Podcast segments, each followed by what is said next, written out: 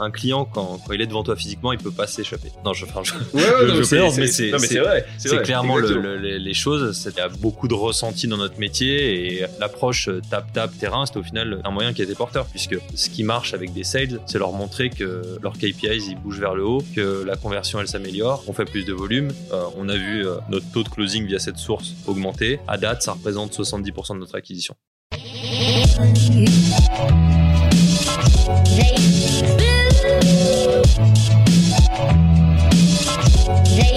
Bienvenue sur le podcast de We Are Sales by DCS. Je suis Pierre Michel, cofondateur de Dreamcatcher Sales, l'agence de recrutement et de consultants experts en business développement. Nous partons ensemble à la rencontre de personnalités inspirantes de la vente, entrepreneurs, directeurs commerciaux et bizdev. Nous vous partagerons leurs histoires et tips pour mieux explorer cet écosystème et vous rappeler que nous faisons un des plus beaux métiers du monde, celui de remettre l'humain au cœur des affaires. Aujourd'hui, nous recevons Hugo Capri, Head of Sales de cette incroyable food tech Frishti, Frishti qu'on connaît pour beaucoup en tant que particulier, mais aujourd'hui qu'on va aborder sous l'angle de B2B. Hugo, ravi de te recevoir sur notre média We Are Sales. Merci beaucoup Pierre-Michel, un plaisir d'être là euh, avec euh, toi aujourd'hui pour, euh, pour parler sales et, et sales food tech. Hugo, je te propose de rentrer dans le vif du sujet avec cette première question.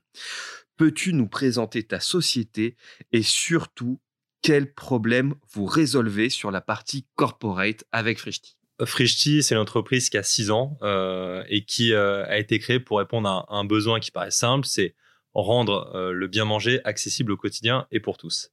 et cette problématique-là, elle est pour tous, on va dire, du quotidien à la maison et autres. Et nous, on a voulu, on va dire, arriver avec ces valeurs-là, arriver avec cet ADN, mais sur la partie B2B et donc se poser la question comment on repense et comment on révolutionne euh, le marché de, de, de, de la food dans l'entreprise, version Frishti et donc euh, version un peu plus moderne. Et de manière qui est euh, très concrète en fait, qu'est-ce que vous proposez aujourd'hui aux entreprises Si ça doit être un élévateur pitch en, en 30 secondes? Ok, on propose des solutions innovantes pour faire déjeuner leurs collaborateurs tous les midis. Ok, une sorte de cantine virtuelle, c'est ça? Exactement. On a différentes offres qui viennent, on va dire, euh, répondre euh, à tout type d'entreprise, d'une version, on va dire, très très soft de cantine virtuelle ou digitalisée, à une version un peu plus, on va dire, euh, lourde, mais surtout sur mesure, qui est vraiment une solution où on va s'implanter au sein des entreprises et qu'on appelle CAFET. Ok. Ah oui, donc il y a la partie virtuelle et il y a la partie aussi euh, aussi physique que je connaissais pas. La partie virtuelle, euh, c'est euh, payant pour l'entreprise ou c'est finalement vous rémunérez sur les commandes qui sont passées par les collaborateurs et même question pour pour la partie physique. Alors exactement, c'est on se rémunère sur les commandes qui sont passées de la part des collaborateurs. Donc on est vraiment sur un système de partenariat avec les entreprises sur lesquelles on va leur apporter un service. Euh, après, les entreprises sont libres également de venir euh, subventionner les déjeuners de leurs collaborateurs. Euh, et c'est par exemple dans le cadre où elles veulent vraiment investir dans le bien-être collaborateur, associer une image comme Frishti à, à, la leur. Et puis après, sur la partie implantation physique, là évidemment, c'est des coûts qui sont un peu plus importants, sur lesquels on a du service directement sur place un service qui est très sur mesure et donc euh, il y a euh, comme toute restauration physique en entreprise une rétribution de la part de l'entreprise. Mmh, ok. Et c'est quoi un peu la, la, part entre le la, la, partie cantine, cantine virtuelle et la restauration euh, physique en termes de de, chiffre d'affaires? Alors la, part, elle est extrêmement forte sur la partie virtuelle. C'est-à-dire que c'est l'offre sur laquelle on a le plus avancé, sur lequel on est le plus établi sur la partie B2B. Et ça représente à date 95%, on va dire, de et notre effort commercial, mais également les lignes de revenus. Hmm. Parce que la partie euh, cafétéria physique, c'est un marché un peu plus euh, naissant pour nous, euh, avec des cycles de vente beaucoup plus longs et sur lequel on a mis beaucoup plus de temps, surtout à accoucher d'un produit et d'une offre. Quoi. Oui, parce que c'est vrai que la, cantine virtuelle, c'est quelque chose d'assez nouveau. Euh, qui, restauration physique, il y a les gros poids lourds, les Sodexo, donc je pense que c'est une autre démarche. Euh, comme ça représente 80% du, chiffre d'affaires, je vais plutôt me concentrer sur la partie effectivement virtuelle. Euh, en, tant que sales, quand tu dois le pitcher ou quand tes équipes le pitch, c'est quoi, qu'est-ce qu'ils mettent en avant pour convaincre une entreprise finalement d'adopter et de proposer cette cantine virtuelle pour, pour leurs collaborateurs? C'est quoi les, les arguments qui font mouche? Euh, le bon déjà et, c'est ce qui euh, nous caractérise chez Frishti, le bon euh, au sens large, du terme, donc la qualité des produits, le travail fait maison, enfin la cuisine faite maison pardon, l'utilisation de produits locaux de qualité. Donc ça c'est vraiment ce qui nous différencie parce que c'est à, l'origine même de la création de Frishti, c'est vraiment proposer du bon. Ensuite, on a l'argumentaire du prix pour nous est très important, c'est-à-dire que c'est une solution qui, à la fois pour l'entreprise, euh, peut ne quasiment rien coûter, voire rien coûter à mettre en place, et qui pour le collaborateur euh, se résume au, prix d'un ticket resto. Donc on n'est pas sur euh, une solution qu'on va utiliser uniquement le vendredi pour se faire un, déjeuner entre collègues et qui est un peu exceptionnel, mais vraiment une solution de tous les jours. Et ensuite, la praticité. C'est-à-dire qu'on est vraiment sur une solution qui fit avec tout type d'entreprise, quasiment où qu'elle soit, et qui euh, apporte énormément de praticité. C'est-à-dire qu'on euh, remet au cœur euh, de la pause déjeuner le fait de déjeuner entre collègues, de partager ce moment-là ensemble, et non pas d'aller faire la queue 30 minutes pour acheter un sandwich pas forcément très bon dans un hypermarché. Quoi. Ce que tu dis, c'est important puisque c'est aujourd'hui en plus un enjeu euh, majeur des entreprises. Repenser euh, les espaces de travail, repenser la collaboration entre les équipes, leur refaire passer du temps ensemble euh, lorsqu'ils sont au bureau. J'imagine que vous surfez sur cette tendance et que, que, le Covid finalement était un accélérateur sur, sur cette offre? Ouais, évidemment. Bah, c'est sûr que lié au Covid, il y a beaucoup d'espaces de restauration qui ont dû fermer de manière temporaire et même pour certaines, on va dire, définitive.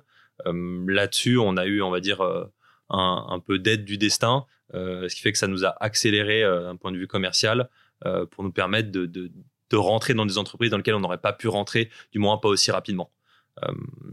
et ouais, ça a été un accélérateur, il faut le dire.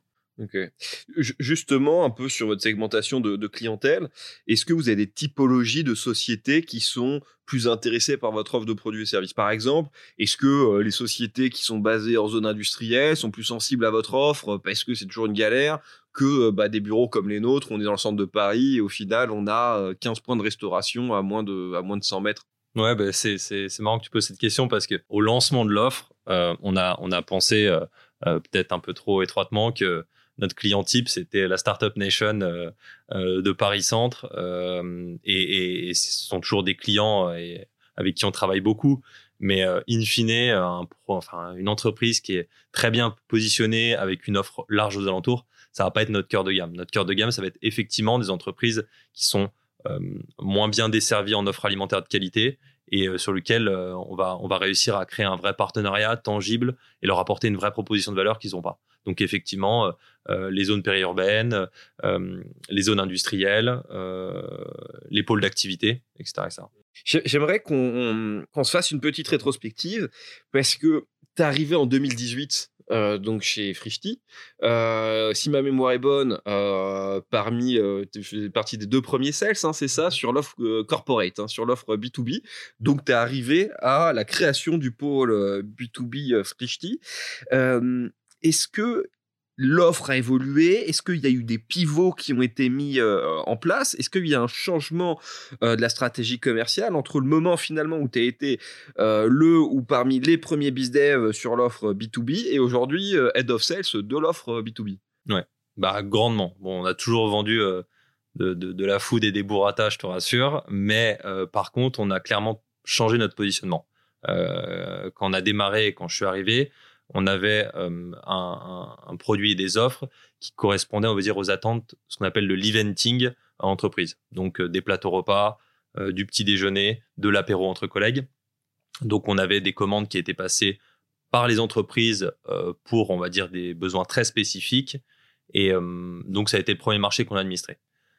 On a pivoté pour plein de raisons. C'est une proposition de valeur qui ne crée pas énormément de récurrence. C'est-à-dire qu'un petit déjeuner dans une boîte, bon ben, généralement, on va le faire une fois par mois, plus pour les, les, les, les boîtes qui, qui, tiennent à le faire plus. Mais globalement, voilà, c'est un produit qui a moins de récurrence. Et donc, en termes de revenus, c'est un peu moins intéressant. Et puis, c'était surtout un business qui est très dur à opérer. C'est-à-dire qu'il y a des acteurs euh, de, la, de, la, de qui sont très forts, notamment pour faire de la précommande, pour faire de la livraison de gros volumes. Et globalement, euh, nous, Frishti, on est très fort pour les délivrer vite euh, des euh, personnes qui sont chez elles et qui commandent, on va dire, des quantités, on va dire, pour une personne. Donc, on s'est dit, l'un dans l'autre, il faut qu'on pivote. Et c'est fin 2019 qu'on a vraiment fait ce pivot en se disant, OK, au final, notre proposition de valeur, elle doit être pour les collaborateurs, pour leur déjeuner, et le midi, et non plus pour essayer de gérer un banquet de 200-300 personnes. Ok. Et comme, est-ce que tu te souviens comment vous avez travaillé ce pivot? C'était grâce aux remontées sales terrain que vous aviez? C'est une coopération avec les différentes équipes marketing qui faisaient des études de marché? Parce que finalement, au bout d'un an, un an et demi, se dire bah tiens on pivote, est-ce que vous avez suivi un process Ça s'est fait un peu au doigt mouillé en mode entrepreneur, on teste C'est passé comment? C'est moins d'un besoin client qui a été remonté et plutôt d'une histoire de vision. C'est-à-dire que la, direction à l'époque s'est dit comment on peut aller euh, acquérir du client et chercher du client qui vont rentrer dans l'écosystème Frishti, découvrir Frishti. Et ils se sont dit, en fait, le B2B, c'est intéressant parce que le B2B, d'un point d'entrée, en allant taper une entreprise, on va toucher euh, tous leurs collaborateurs.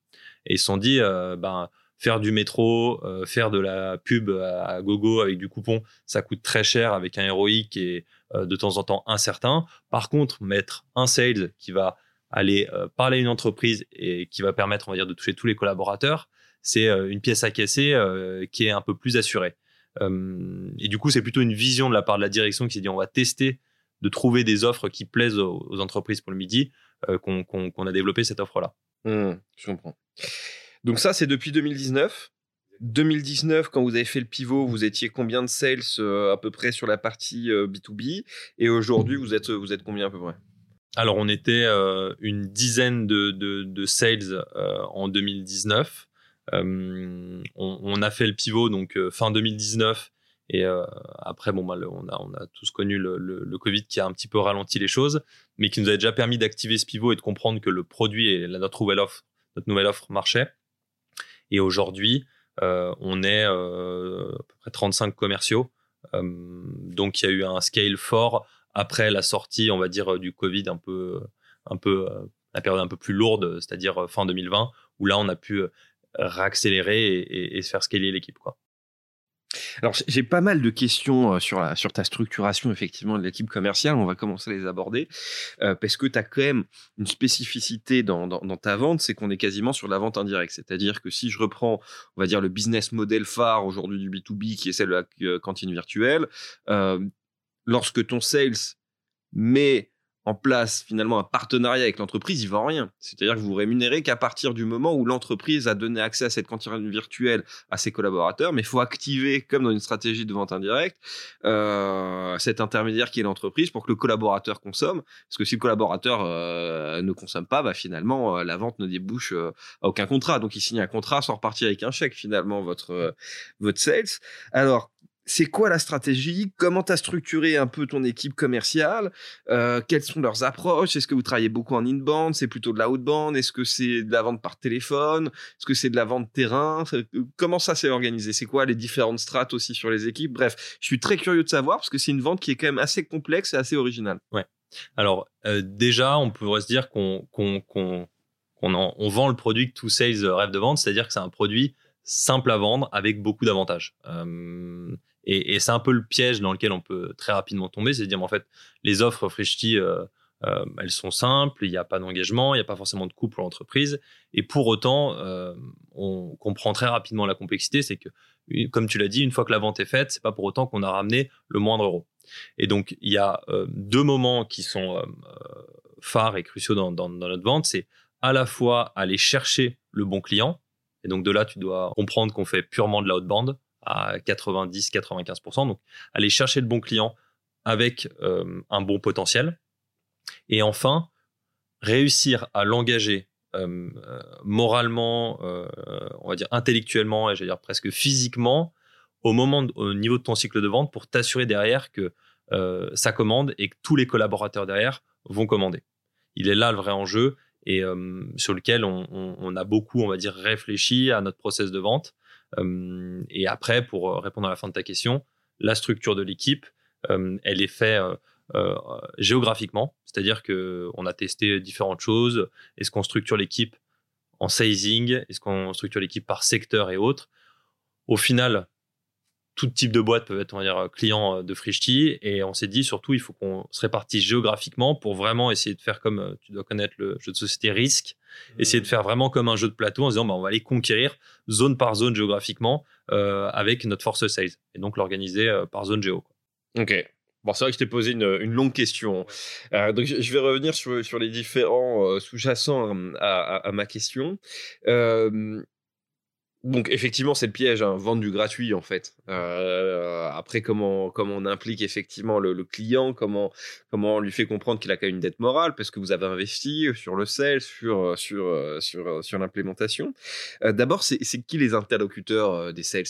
Qui décide d'implanter euh, cette offre de produits et services? Parce que toutes les boîtes n'ont pas de CHO. Euh, euh, quand tu sors de, la Startup Nation, euh, voilà, qui, qui s'en occupe? C'est qui l'interlocuteur? Ouais, Effectivement, bah, on a des personnes clés qui se retrouvent dans toutes les entreprises. Ça reste quand même les RH, ouais. euh, directeur des ressources humaines. Donc après, effectivement, de temps en temps, on appelle ça des office managers, des chief happiness officers dans les boîtes les plus modernes. Mais même dans une boîte très tradie, le, le, le, le DRH a quand même la fonction de gérer un peu le bien-être de ses collaborateurs.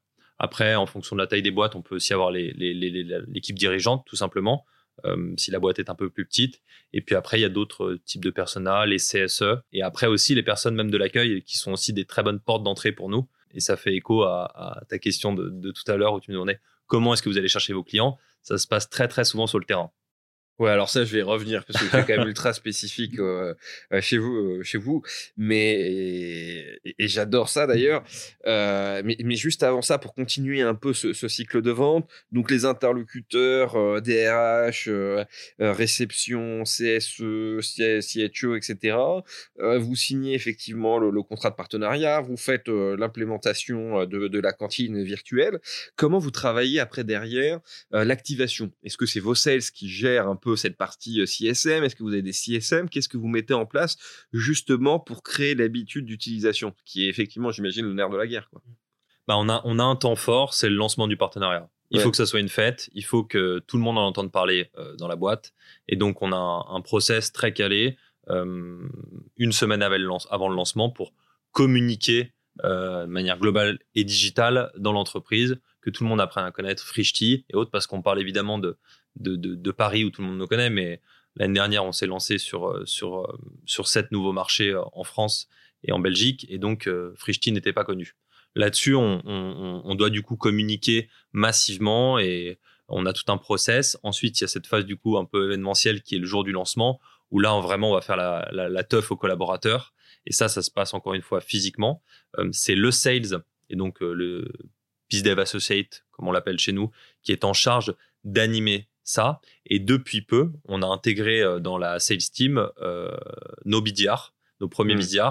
qui ont eux vraiment euh, l'ownership d'aller animer ce lancement-là.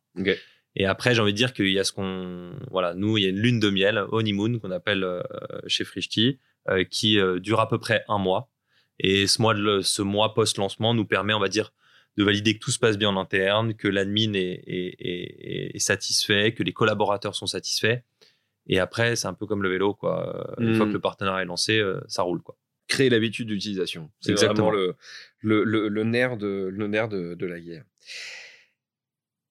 On va venir sur, alors, sur un sujet qui, qui, pour une food tech et pour euh, la Startup Nation, euh, peut sembler à contre-courant, mais tes équipes sales, tu me disais, c'est une équipe sales principalement terrain. Mhm. C'est-à-dire que vous avez remis au goût du jour le porte-à-porte, qu'on appelait avant le tap-tap.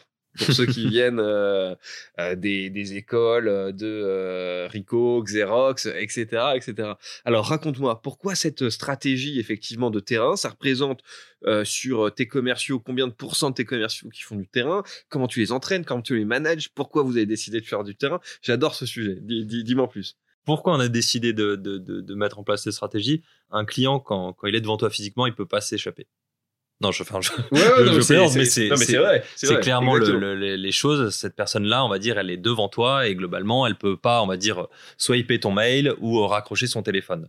Donc ça, c'est une première, c'est plutôt idéologique que qu'autre chose.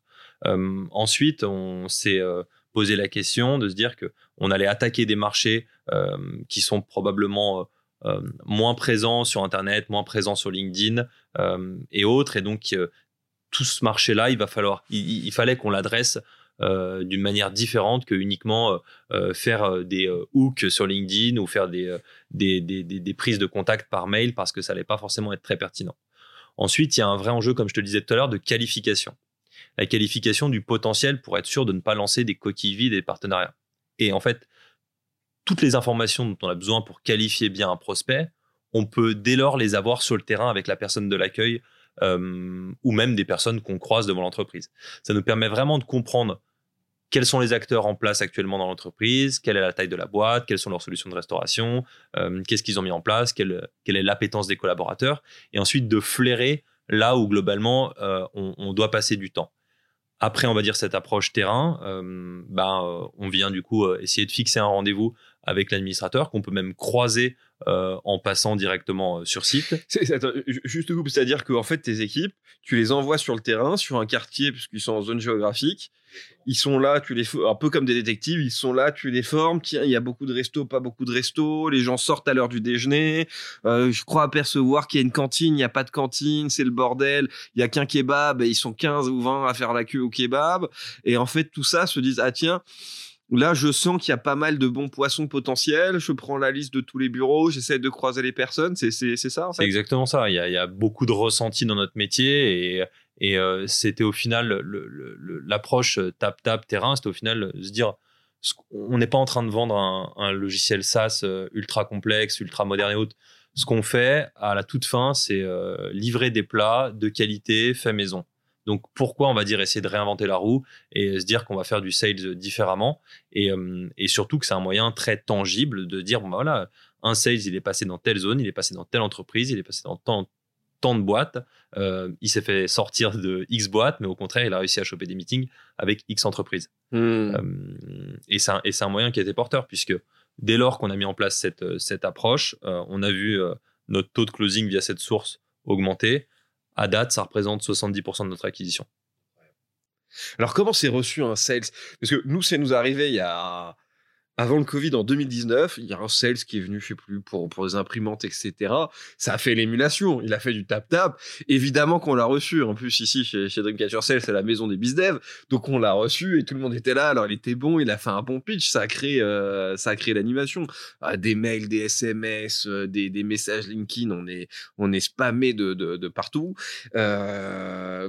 Donc, qu'est-ce que tu leur dis? C'est quoi les tips que tu leur donnes pour leur donner les best practices en disant bon bah voilà t'as une boîte tu sais pas ce qu'ils font tu rentres ils ont l'air nombreux à l'intérieur tu rentres tu c'est quoi les comment tu les formes qu'est-ce que tu leur dis de faire c'est quoi les bonnes étapes? Alors déjà il y, a, y, a, y, y a un travail un petit peu comme de préparation euh, en amont euh, où euh, on comment on a réinventé un peu le, le, process c'est-à-dire qu'on part pas non plus dans n'importe quelle rue sans, sans raison. Donc il y a un travail de préparation sur lequel on qualifie pas mal les leads en amont pour savoir exactement pourquoi c'est pertinent d'aller passer une demi-journée sur le terrain Parce que le, le, le biais de cette méthode, c'est qu'effectivement, elle est coûteuse en termes de temps versus euh, lancer une séquence euh, de mail. donc, il y a une partie toute de qualification. Et ensuite, effectivement, l'enjeu, c'était de se dire à la fois comment on est, comment on rentre dans les entreprises d'une manière un peu plus moderne que ben, le vieux tap-tap qui était devenu plus très sexy, quoi. Et en plus de ça, d'un point de vue HR, people, comment on fait euh, euh, avancer une équipe sales qui peut être un petit peu, on va dire, euh, sur ses réserves quand on lui propose d'aller faire du terrain. Et, sur la partie, enfin, sur le premier point, comment on réinvente un peu le truc, ben, en fait, on s'est juste dit, on a une marque qui est quand même ultra cool. on a un environnement, une culture et des valeurs qui sont, qui sont très belles, je pense. Et donc, on va faire en sorte, du coup, d'arriver déjà avec un grand sourire, d'arriver avec des catchphrases qui sont sympathiques, qui sortent un petit peu du, du, du, lot. on va faire en sorte d'arriver avec le bon sales matériel. Alors, c'est quoi, la...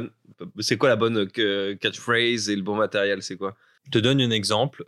quand on a commencé les, les, les, cette approche-là, les, sales avaient l'habitude de rentrer très, très rapidement auprès de la personne de l'accueil euh, sur euh, euh, je pourrais avoir le nom du responsable RH de la partie restauration et autres et c'est un bloc mmh. globalement alors j'aurais dit plutôt mais pourquoi vous demandez pas tout simplement à cette personne là qui est pour rappel une personne de l'entreprise parce qu'elle a prévu de déjeuner le midi, parler un peu de ses habitudes alimentaires. Ah, vous déjeunez ça le midi. Ah, du coup, vous aimez bien la viande rouge. Ah, vous êtes plutôt poisson, etc. etc. Donc, c'est encore une fois reparler de choses simples, légères, pour créer de la sympathie et de l'engagement. Ok.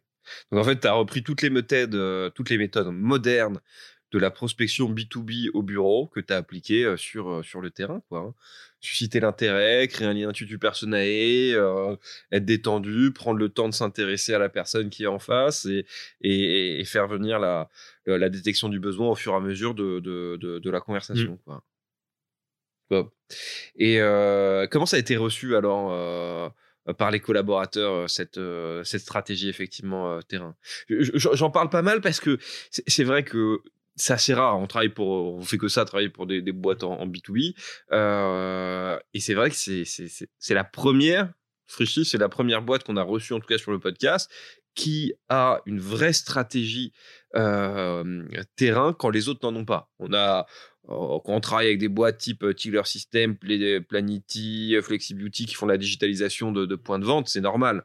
mais quand on fait vraiment du pur B2B sur des solutions digitales de cantine virtuelle, c'est assez rare. Donc, est-ce que là, comment, était, comment ça a été perçu dans la culture d'entreprise par rapport aux sales?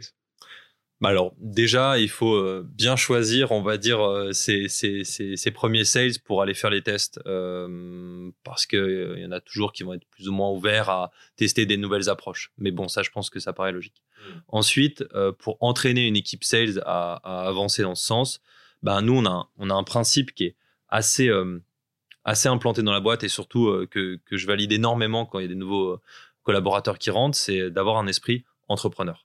Et, je dis à, chaque personne qui, arrive dans, l'équipe, tu dois te lever le matin en te disant que Frishti, c'est ta boîte et que tu descends dans ton garage et euh, que tu es euh, tout seul pour la faire éclater. Et avoir cet esprit-là, bah, c'est se dire euh, je vais être get shit done, je vais être des merdes, je vais passer par la fenêtre quand la porte est fermée et surtout, je vais tester plein de choses et je vais jouer le jeu. Donc, j'aurais dit, guys, jouez le jeu, testez. Si jamais on se plante, on fera autre chose. Et à la toute fin, ce qui marche avec des sales, c'est leur montrer que euh, leurs KPIs ils bougent vers le haut, que la conversion elle s'améliore, qu'on fait plus de volume. Et après, euh, ils sont, ça sert à rien d'emmener quelqu'un sans, sans qu'il soit convaincu par lui-même. Quoi. Et donc, euh, à la fin, ils, sont, ils sont convaincus directement que la méthode marche. Quoi. Bah, justement, c'est quoi les, euh, à la fois les, les, KPI qui te permettent de, piloter ton équipe, parce que tu as quand même une équipe de trentaine de, collaborateurs, euh, donc euh, ça va être compliqué pour toi maintenant de faire du, du micromanagement. et qu'est-ce que tu mets en place aussi pour les, justement les faire un peu surperformer, les faire monter en compétences? Ouais. bah alors on va être, on va être sur des, on a deux typologies de KPIs. On a des KPIs d'output et des KPIs d'input. Les KPIs d'output vont être vraiment les KPIs sur lesquels on va euh, les primer, leur donner, on va dire, leur achievement. Et là, on est plutôt sur du coup un volume de, de, commandes effectuées par leur partenariat sur un temps X. Donc, combien, on va dire, tes partenariats ont rapporté. Ah oui, donc c'est en plus euh, sur, sur la finalité de leur vente. Donc, ils ont vraiment intérêt à animer et à investir leur temps sur des clients à fort potentiel et pas faire du contrat pour du contrat. Quoi. Et pas faire des coquilles ah, exactement. Et après, tu as toute la partie KPIs d'output, enfin d'input, excuse-moi. Et KPIs d'input, là, vraiment, on va être sur euh, ben, un funnel classique où on va aller regarder combien de partenariats tu lances par semaine, euh, combien de visites tu as effectuées euh, sur telle semaine, puis toute l'activité commerciale classique.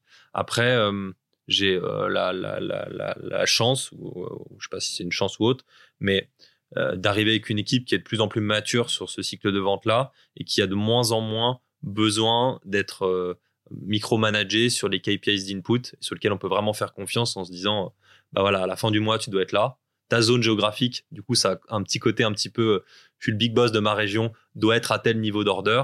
Hmm. tu sais plus ou moins le chemin pour y parvenir je te fais confiance. Et si jamais ça se passe mal par contre on va regarder sur les KPIs un peu plus micro euh, euh, pourquoi ça se passe mal. Ok. Et en termes de strat c'est quoi? Tu as, as, tes sales, tu as des managers au-dessus, c'est des managers qui sont opérationnels ou qui sont à 100% euh, managers. Ouais. Chaque zone géographique est euh, managée par un lead sales euh, qui, dans son équipe, va avoir, en fonction de la taille de la zone géographique, mais en moyenne entre 2 et 4 BizDev Associates. Et avec ceci, tu as entre 2 et 3 BDR donc c'est la force qu'on est en train de recruter actuellement. Euh, donc voilà, ça fait des petites squads, euh, voilà, entre 5 6 personnes, ça va dépendre en fait de la zone géographique. Mmh. Euh, et donc voilà comment comment comment la, la organiser. Tu avais une deuxième? Non non, c'est c'est ça. Bah, après je reviendrai, mais effectivement ça c'est le c'est le gros sujet aujourd'hui. On retransforme un peu les équipes pour toujours gagner en agilité en squad. Ça, c'est effectivement la, la grosse tendance qu'on voit effectivement sur les équipes sales et ça fonctionne. Euh, ça permet aussi un pilotage beaucoup plus intéressant euh, pour le VP Sales ou le Head of Sales. Euh, beaucoup plus d'autonomie aussi derrière pour les team leads ou les dire squad, peu importe les noms qu'on les appelle, en, leur disant bah, écoutez, voilà, vous avez un objectif, vous avez cette posture d'entrepreneur, vous avez 5 à 6 personnes à gérer dans votre équipe, voilà ce que j'attends effectivement de, vous trouver des solutions pour pour y arriver. Je suis là en appui si jamais vous trouvez pas les vous trouvez pas des solutions et ça permet plus d'intérêt activité et aussi derrière bah, de pouvoir euh, voir quelles sont les personnalités qui se démarquent euh, pour après derrière aller ouvrir d'autres euh, nouvelles zones géographiques.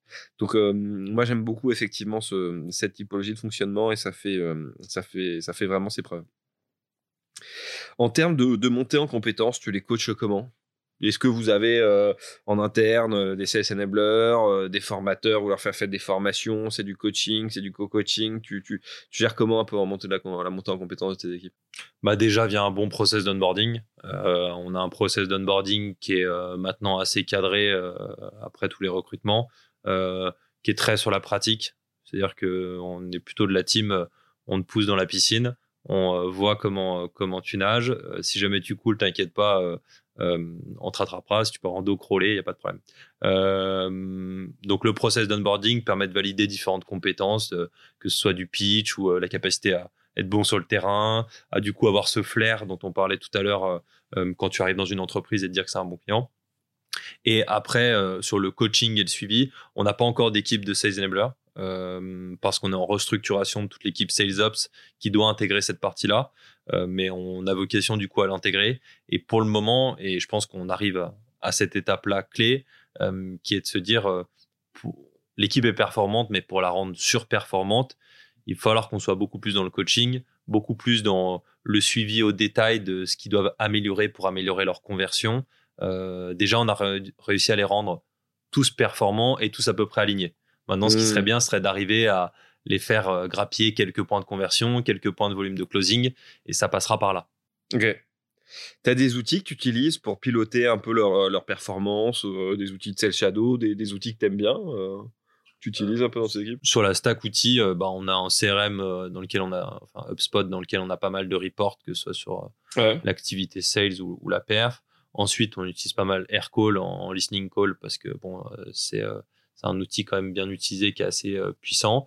Après, on utilise l'Emlist pour euh, tout ce qui est envoi de mailing. Et donc, euh, là-dessus, on vient regarder si, on va dire, leurs séquences sont bonnes, sont mmh. pertinentes, quel est le taux de conversion. et puis après, on n'a pas d'outils encore, comme on peut entendre, voilà, des, des, des, Mojo ou autres, pour vraiment le sales enablement pur mis en place. c'est peut-être l'étape d'après auquel on réfléchit. Après, on a une stack outil assez classique, quoi.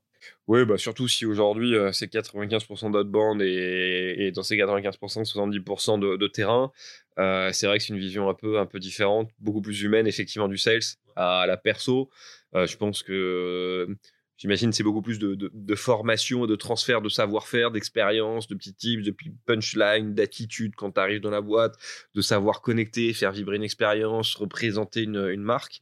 Euh, c'est des sujets qui sont, qui sont extrêmement intéressants. Euh, j'aimerais qu'on garde un peu de temps pour parler aussi un peu de toi et, de ton parcours. Euh, parce que ça fait 4 ans que tu es chez Frishti si je me trompe, 4-5 ans. Ouais, ouais, c'est ça. C'est ça. Euh, tu es arrivé en 2018, quasiment à la fin de tes études. C'est ton premier poste. En 4 ans, euh, bah, tu es déjà euh, level DIRCO euh, d'une trentaine de, de, collaborateurs. Euh, j'aimerais avoir ton, ton, ton ressenti. Bah, comment on fait lorsqu'on n'a que 4 ans d'XP dans la même boîte? Bah, Tout d'un coup, de se et c'est chouette. Et je te pose la question parce qu'il y a beaucoup de head of sales comme toi qui sont dans cette situation, hein, qui, sont rentrés dans la bonne boîte aussi euh, au bon moment, qui ont fait leurs preuves, qui ont beaucoup cravaché. Parce qu'il faut pas déconner, euh, faut, faut, c'est beaucoup de travail et de sueur pour, euh, pour en arriver là. mais tu as été propulsé aussi avec la croissance de la boîte. Alors comment ça se gère ça? Une carrière aussi fulgurante? C'est quoi les best practices? C'est quoi les tips que tu, si tu pouvais les donner à quelqu'un qui, qui, serait sur les mêmes étapes de carrière, qui, qui, aurait choisi euh, d'être sales, euh, premier sales dans une boîte, et tu sais, euh, ou dans 3-4 ans, qu'il aurait 30 sales à manager. Qu'est-ce que tu lui dirais comme conseil et comme warning?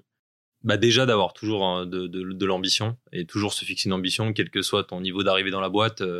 bah, tu dois travailler pour la boîte et travailler pour atteindre tes objectifs, surtout quand en plus de ça, comme moi, tu étais sales avant. mais tu dois pas forcément délaisser ta carrière, ton évolution pro et là où tu dois avancer. Et personnellement, j'ai toujours euh, euh, euh, pris du temps pour réfléchir à six mois, à un an où je voulais être dans la structure, hmm. ce qui me permettait moi-même de me donner des, des, des, des objectifs et puis d'avancer dans le bon sens et pas juste de me dire je vais faire mes objets de sales. ensuite, je pense que pour un profil plutôt junior, comme tu l'as dit, comme moi, euh, l'enjeu, ben, enfin, t'en parlais, c'est le travail et l'exigence. C'est-à-dire, il, faut forcément euh, contrebalancer à certains moments le niveau d'expérience qui peut te manquer par de l'exigence et euh, travailler deux fois plus. Et, et, ça, c'est quelque chose que je cultive encore beaucoup aujourd'hui dans mon taf et beaucoup avec mes équipes. C'est soyez ultra exigeant avec vous-même parce que c'est ce qui doit, on va dire, vous permettre de vous mettre dans une autre position, de vous mettre un costume un peu plus grand que ce que vous pouvez euh, euh, porter normalement et euh, vous permettre de, de, de, de, sortir des très belles choses. Hum, donc c'est ça. Et après, bah, au fur et à mesure des, des, avancées, effectivement, la boîte a grossi et ça m'a permis d'avoir des opportunités intéressantes. Mais il a fallu se battre bah, pour les avoir, mmh. battre toujours avec de la bienveillance et autres parce que c'était pas du tout. faire, faire ses preuves. Couteau tiré, mais voilà, exactement. Faire ses preuves. Ok. Justement, si tu devais maintenant conseiller des entreprises, est-ce que tu leur conseillerais plutôt de faire une promotion interne pour le poste euh, pour leur poste de head of sales, choisir parmi leurs meilleurs sales, etc., ou plutôt de recruter en externe quelqu'un. C'est un vrai débat effectivement de, fond euh, qu'ont souvent les, les CEO les DRH lorsqu'ils doivent recruter des, des, C-level, c'est de se dire la problématique si je recrute euh, parmi mes meilleurs sales ou head of sales, ça va créer des frustrés, ça va créer du turnover, ça va créer effectivement du départ, devoir manager ses collègues, c'est pas toujours évident lorsqu'on était juste avant simple collègue, mieux vaut recruter à l'extérieur, ou à l'inverse, on peut se dire bon ben voilà, moi je prends quelqu'un euh, qui était chez moi. Ça qu'on a des programmes de carrière, qu'on récompense les meilleurs, etc. etc. C'est quoi ton point de vue sur la, sur la question avec ton recul? Euh, bah, Mon point de vue, il est, il est assez tranché. C'est-à-dire qu'on on, on, doit promouvoir euh, quand même la, la, la, promotion interne parce que c'est quand même ce qui est le plus euh, beau, ce qui, on va dire, euh, crée les plus belles histoires, euh, ce qui aussi permet aux, bonnes personnes d'avoir une vision, de rendre quelqu'un très légitime parce que du coup, il a fait ses preuves, de le faire avancer. Donc, moi, je suis team promotion interne et de par mon parcours, je, mmh. je, peux que l'être.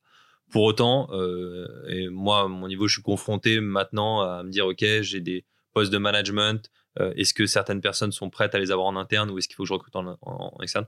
N'y a pas toutes les boîtes qui peuvent se dire ça. Je pense qu'on le sent profondément au, sein de son équipe sales et au sein de son entreprise si on a les bonnes personnes ou pas à l'instant T. Et ça ne veut pas dire que si on doit recruter en externe, les personnes qu'on a actuellement ne pourront pas être demain des très bons managers ou des très bons dirco. Mais, euh, mais à certains moments, on n'a pas le choix que de passer par de l'externe. Hmm. Tout simplement parce que c'est quand même un peu dangereux de drafter quelqu'un s'il n'est pas prêt. Euh, et prêt, ça peut être sur euh, plein de, plein de facteurs et pas uniquement être un bon sales. Euh, ça peut être un peu dangereux pour l'organisation. Donc, je pense que en tant que direction, on doit le sentir quand même si cette personne elle est là ou si on a besoin d'aller avec ça. Bah, surtout que c'est pas parce qu'on a très bon sales qu'on fera un bon manager. À l'inverse, un très bon manager n'est euh, Pas un forcément très bon un bon direcco sales. n'est pas forcément un, un très bon sales. Donc bien évidemment, si on peut être les deux, c'est quand même c'est quand même l'idéal. Mais il faut parfois se se, se se méfier de ça. C'est quoi ton style de, de management euh, à toi, Hugo? T'es plutôt euh, à l'objectif, euh, t'es plutôt euh, peu importe. Moi, je veux que mes mecs, se- quand je dis euh, mecs, hein, c'est mes collaborateurs, mes femmes, se, se se donnent à fond. c'est quoi ton style? À l'obj, à la perf, je suis un très mauvais perdant. Donc, Ouais. en fait, je le fais ressentir à- auprès des équipes, sans évidemment avoir tout le côté astringent, stressant et ou, ou malveillant.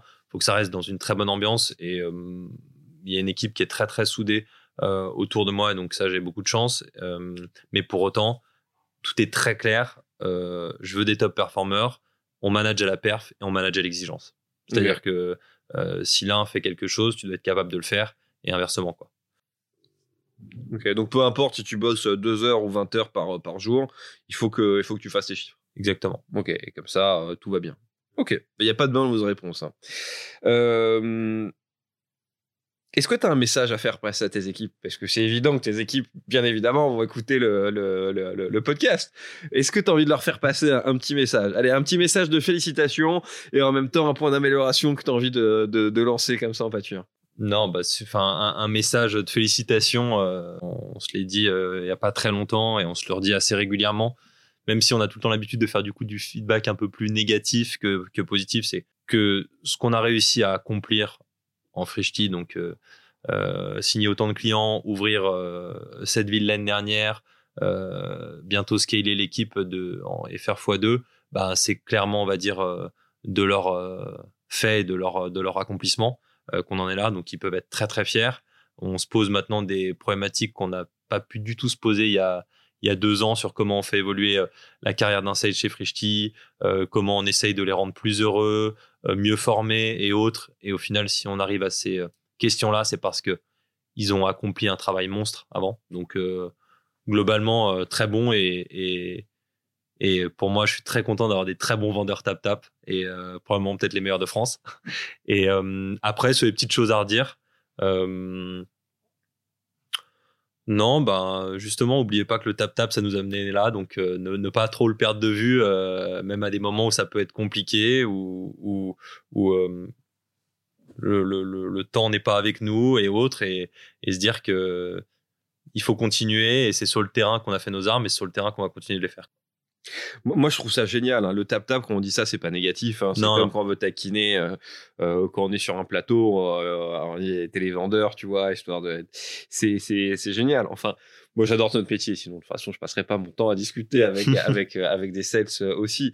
Mais il faut quand même se dire qu'on est payé tous les jours pour aller discuter avec des gens.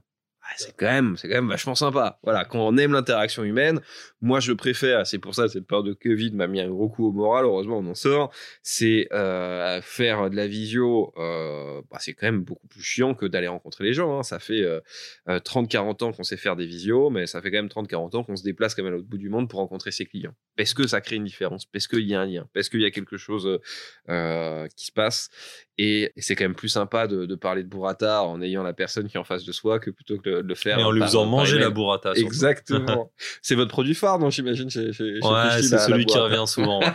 Mais c'est vrai que quand on est chez soi, on a la flemme, on se fait commander Frishti. Je sais pas, le, le- la, commander la burrata, il y a toujours une petite saveur d'exception. Donc euh, voilà. Et je regrette, euh, mais ça c'est mon message, je le fais passer pour l'équipe. Vous faisiez à un moment, il y a quelques années, les coquillettes euh, crème de truffe, c'était très bon. Je crois que c'est plus au menu. Mais c'est plus Et- horrible, c'est plus de saison. On sort de la saison de la Ah, truffe. Mais, ok, c'est pour ça. euh, mais ça va C'est revenir. pour ça, c'est pour ça, c'est pour ça. Voilà, bah, en préparant effectivement un peu ce, ce podcast, je me suis fait livrer Frishti, bien évidemment. Euh, ça m'a permis de penser à toi autour d'un bon, euh, bon repas. Ok. Si j'appelle, c'est qui ton, ton meilleur top performer là, en ce moment? Est-ce que vous faites un ranking effectivement de. Ouais, alors attends, tu vas me faire des, des ennemis dans mon équipe. Euh, top performer sur ce mois, c'est le sales lead de Lyon. Ouais. T'as son prénom en tête ou pas? Evgeny. Evgeny? Ouais. Alors, Evgeny, bah voilà, comme tu as été le meilleur euh, cette semaine, euh, nos félicitations. Tout le, tout le réseau de We Are Sales euh, te félicite. Et si j'appelais Evgeny pour lui demander, ça serait quoi les, les points d'amélioration et les points forts de Igo? Il me dirait quoi?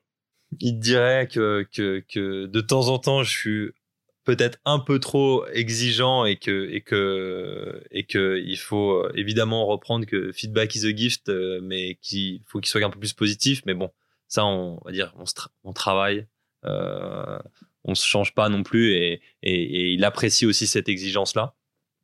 Euh, et après, ce qu'il pourrait dire de bien, bah, c'est que euh, je pense tout particulièrement avec lui, mais avec plein d'autres, mais parce qu'actuellement on est sur des sujets, il apprécie le fait que euh, je me serve et il se serve de moi pour vraiment faire évoluer ce qu'est le sales aujourd'hui chez Frishti et comment on peut faire évoluer la façon de vendre d'un sales euh, chez Frishti demain.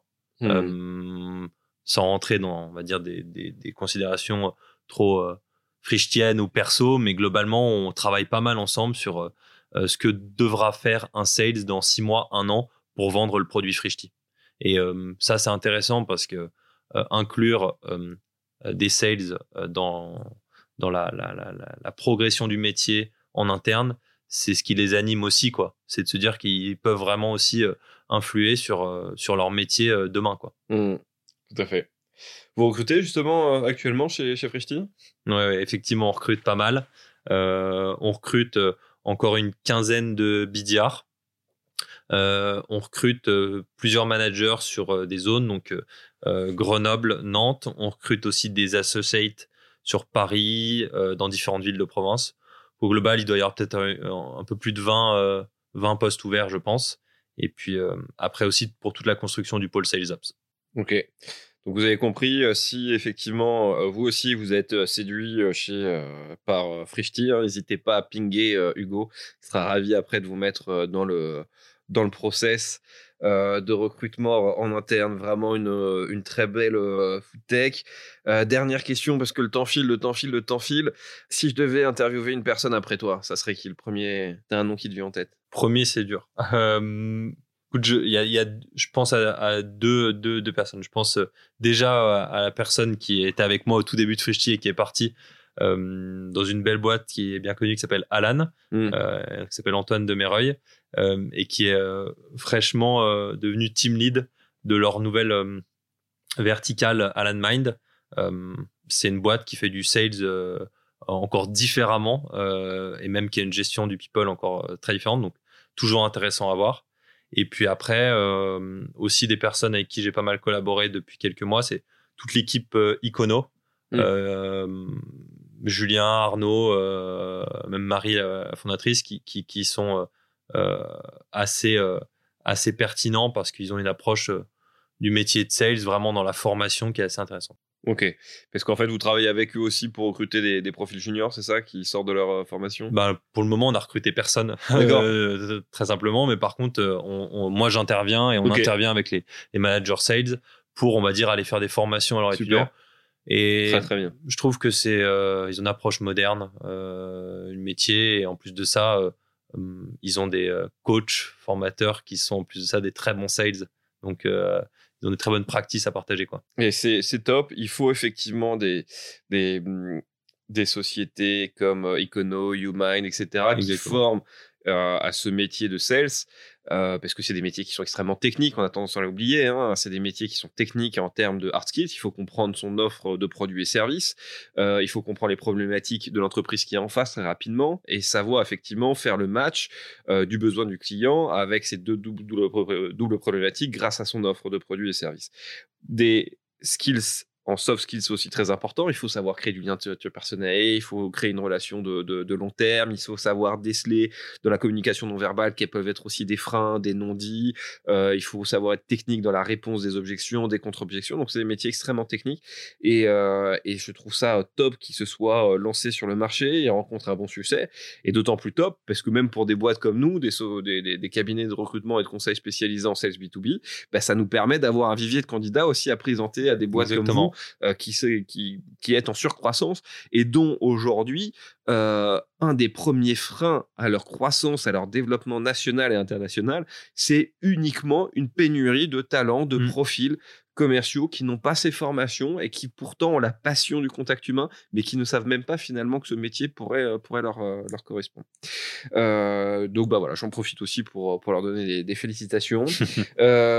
Antoine, bah, je suis sûr que tu écouteras ce podcast aussi en souvenir de votre collaboration avec, avec Hugo. Donc on te passera aussi un petit coup de fil pour que tu puisses nous parler de, aussi de, de ton évolution, de ton expérience. Hugo, un grand merci euh, du temps qu'on vient de passer ensemble.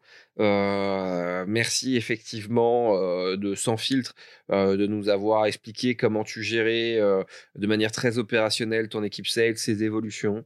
J'adore effectivement le contre-pied que vous avez pris par rapport au marché qui se focalise uniquement sur des stratégies une bande ou parfois c'est plus des quels seront les meilleurs spams qu'on peut lancer sur le marché pour prioriser la vraie démarche effectivement commerciale, rentrer en contact avec les gens. Moi, je trouve ça génial. Euh, et c'est souvent avec des méthodologies du passé euh, qu'on remet au goût du jour, effectivement, qu'on crée la différence. Et c'est ça le sales, c'est surprendre, c'est innover, euh, à la fois dans l'offre de produits qu'on va représenter, mais aussi dans, son approche commerciale. J'ai passé vraiment un très beau moment et je suis sûr que, que nos auditeurs aussi. J'espère qu'on aura l'occasion de, de rééchanger régulièrement ensemble, Hugo. Bah, merci à toi. C'était un plaisir de venir échanger euh, sur, euh, sur Frishti, sur le sales et, euh, et également un plaisir pour recommencer très rapidement.